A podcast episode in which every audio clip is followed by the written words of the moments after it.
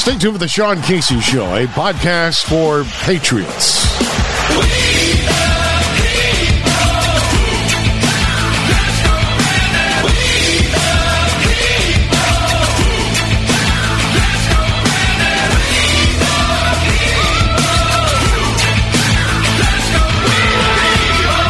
Welcome back. It is the Sean Casey Show, a podcast for patriots, the Casey Commentary. We're highlighting news of the weekend and uh, three big stories that the state-run media has completely missed that you deserve to hear the stories. You deserve to learn the truth. And that's why you come here uh, to this podcast on a regular basis. And we're so thankful that you do that. Make sure that you spread the word uh, each and every episode. We have full episodes dropping Tuesdays and Thursdays with the Casey Commentary on Saturday. Uh, program note, next week, uh, Tuesday's full episode will feature Lara Logan and her excellent new series on X called The Rest of the Story. And by then, who knows? We may have a partial or complete government slowdown. We start with that news here today, and let's get to the reason why we are here today. Uh, and again, there's always this um, story, this narrative that the Democrats and the Republicans can't get along. They're fighting. There's tension. They can't agree on priorities, et cetera. But one thing we can all agree on is that the Uniparty is driving this bus. Uh, both Democrats and Republicans are addicted to big government, big government, which will be the ruination of our nation. And so it's important that we downsize our government, that we downsize our spending, that we reduce the deficits, the national debt, because it is unsustainable. At thirty-three trillion dollars right now, adding two trillion dollars a year, we're on track uh, in the next uh, ten years to be over fifty trillion dollars. Uh, that'll be the, the, uh, the deficit. And we are one of the top five debtor nations in the world today.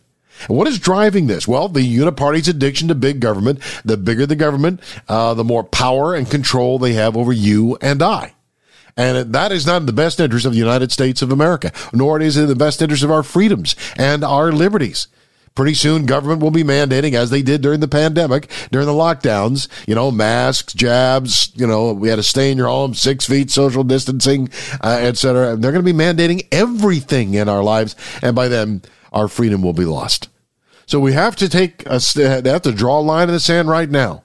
And that is what a handful, about two dozen Republicans are trying to do in the House by demanding that no more, um, more continuing resolutions, clean or dirty, meaning the stopgap spending bill to keep the government operating for two weeks, for another month or whatever, until they concoct their latest scheme to uh, you know, rip us off and take our money. Now it's time to return to single subject bills. All twelve appropriations bills must be voted on, and they should be clean. Don't load them up with Ukraine funding, as McCarthy did, then he didn't. Now he's back again. Over in the Senate, the rhinos there, led by Cornyn and Thune and Shelley Moore Capito and Katie Britt of Alabama. Uh, there's at least a dozen or more. Actually, there's close to twenty. Uh, Republican rhinos in the Senate that want to give six billion dollars more to Ukraine. Over in the House, it's a pittance, three hundred million dollars. Uh, but again, they're all playing games. Here's the bottom line. Are you willing to fund our own government first? Or are you willing to fund Ukraine? Is that the priority, that we continue to fight these proxy wars? And remember what Ike said, former President Eisenhower, about beware of the military-industrial complex. That's number one. Number two, beware of the neocons, because there's always going to be a war. There's always going to be some war. Mike Pence is the latest. If uh, Russia uh, ends up beating Ukraine, and they are, uh, then we're going to have to go in and fight Russia over there. Not in our best interest. Not unless we're attacked. Or not unless one of our NATO member countries is attacked. There's a time and place for everything, and right now, that is what's driving this, these endless foreign wars. It is great for business. It's great for military contractors. It's great because what happens there, we see the same thing happens overseas. We see that money is sent to China or to Taiwan or to Venezuela, and that money gets laundered back into the pockets of U S senators. It's one of the dirtiest Uh, schemes of money laundering in our history. And that's how it happens. That's why they go to the Senate and they become rich people. Remember Joe Biden, poorest guy. He was the poorest guy in the Senate. In fact, in two thousand nine, he was worth about thirty thousand dollars.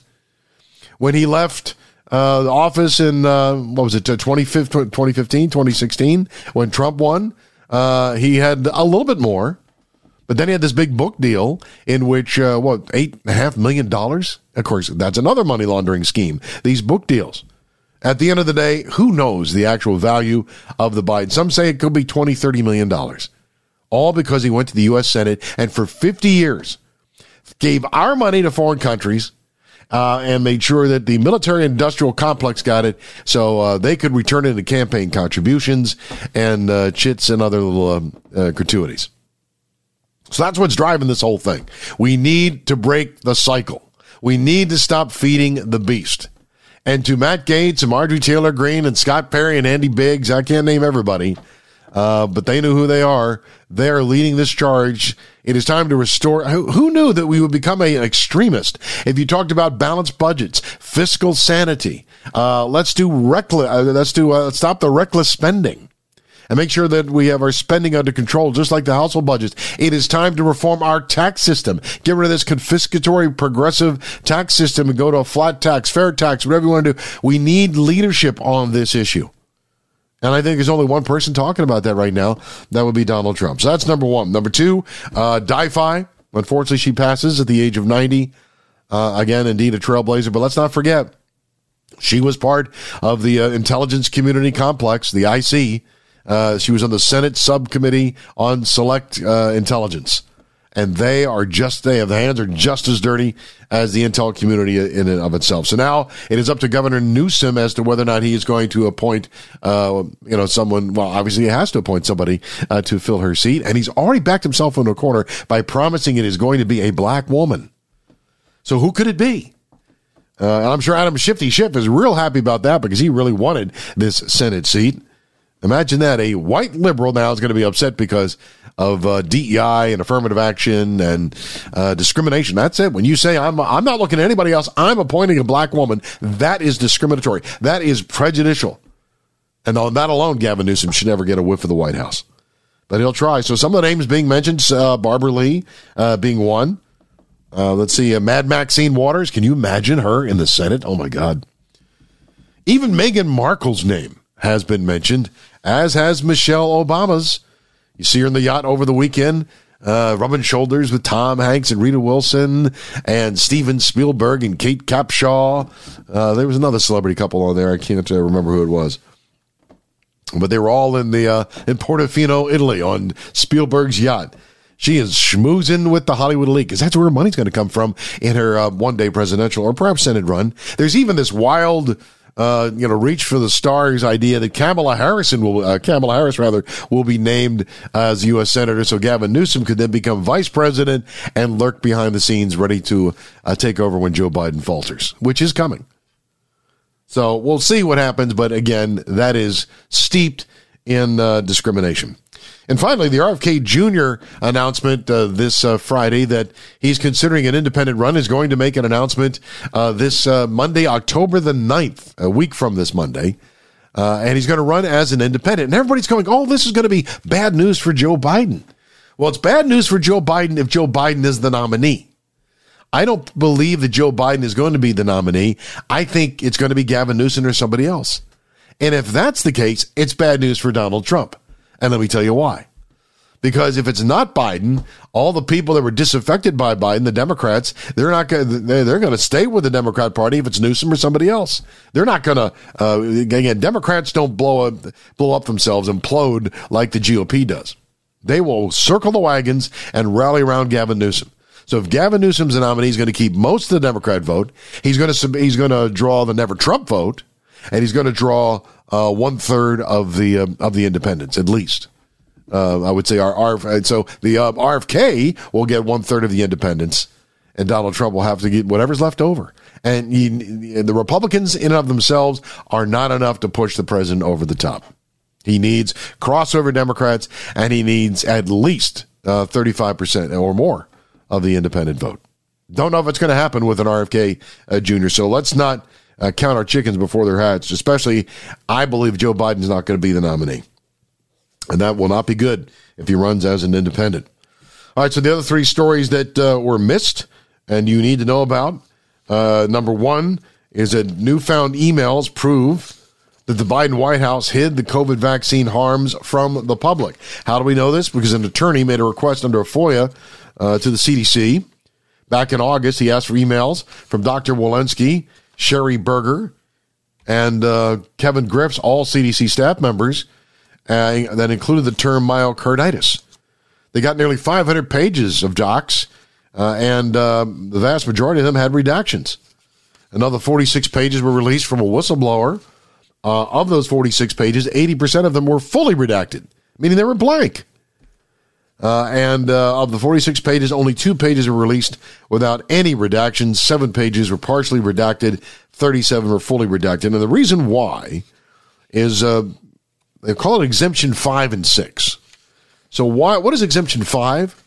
Well, that states the presidential communications privilege protects documents solicited and received by the president or his immediate White House advisors who have broad and significant responsibility for investigating and formulating the advice to be given to the president. All right, let's clean that up. What does it mean? It means that the president and his close advisors in the White House have a special rule that lets them keep certain documents private. That would mean that the president and his close advisors knew, knew that the myocarditis threat and the thrombotic uh, thrombocytopenia syndrome or blood clotting, uh, heart damage, low platelet counts, all of it were harmful effects of the jab that were not shared with the public before putting it out there and, and pushing in these boosters, et cetera. So that, uh, and that has ended up in the deaths of Americans. So somebody had to sign off on. Was it Biden? Or was it uh, Kamala Harris? Uh, or was it somebody else on the president's staff that knew? knew that these clot shots were killing people and said, let's put them out there anyway.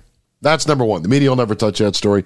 Number two, the Biden regime was aware that a large population of migrants, illegal aliens, preparing to cross the southern border months before the near record number surged into the country this month. That according to internal documents obtained by the Washington Free Beacon. And again, the Biden regime took no action to stop, slow, delay, forestall any of this invasion that has overwhelmed local officials in Eagle Pass, along our southern border, and now in New York City and, uh, and elsewhere. The documents show that the Mexican immigration authorities saw a spike in apprehensions since May, an indication that border crossings were likely to rise. The White House knew it. The White House took zero steps to stop it because the White House wants it. They want the invasion. They want to collapse the system. They want to transform our country. And the way you do that is by putting ten to fifteen million, that's Trump's number, fifteen million illegal aliens into this country uh, and um, and overwhelm our schools, our, our public services, uh, et cetera, and even take our tax dollars. It is just outrageous. The third and final story that you need to know about, and again, we're just touching on these, but you should really do some homework on your own. Uh, you know, Bing it, uh, duck, duck, go it, put it in your search engine, get more stories on what the White House knew about the jab and uh, these uh, these emails and that they knew the border surge was coming. And then finally, the one that's a real head scratcher to me is Tony Fauci. This is according to National Review and uh, Daily Mail, several outlets reporting this. Uh, Doctor Fauci secretly visited the C I A headquarters to influence that agency's investigation into the origins of the C C P virus, according to uh, new allegations by the House Coronavirus Subcommittee.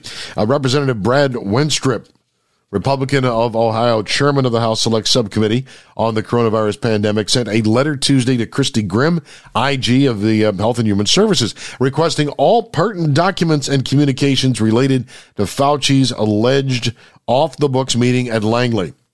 The panel is specifically seeking communications related among H H S, uh, the N I A I D, that's Fauci's agency before he retired, and the U S Marshals Service, which was tasked with protecting and escorting Fauci while he was serving as the president's chief medical advisor.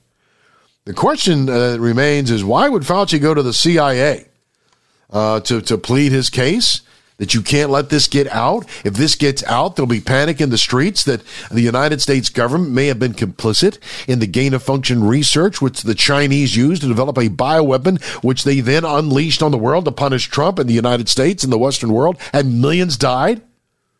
Let's not forget the C I A was rumored to have had six of their seven of their analysts already ready to sign off that the origin was in the Wuhan lab. And then they offered them some financial incentives, and they changed their tunes. Unbelievable. In June, the U S. Intel Committee declassified a report that stated its agencies, including the C I A, had determined that the C C P was not genetically engineered, even though they found biosafety concerns and genetic engineering occurring in the Chinese lab. Okay, thank you very much. Now we know why Fauci was there. It's called cover-up. And one of these days, the truth is going to win out. One of these days, according to Thomas Jefferson, one of our great founding fathers, he said, quote, "It is error alone which needs the support of government. Truth can stand by itself." Freedom is never more than one generation away from extinction. All right, thanks for joining us again for the Sean Casey Show, a podcast for patriots, the Casey commentary, the big stories you missed this week, because the state-run media will not report them. Uh, we're back on Tuesday with another full episode featuring Lara Logan. Uh, once you have a great weekend, enjoy yourselves. Remember, you got to fight hard to stay free.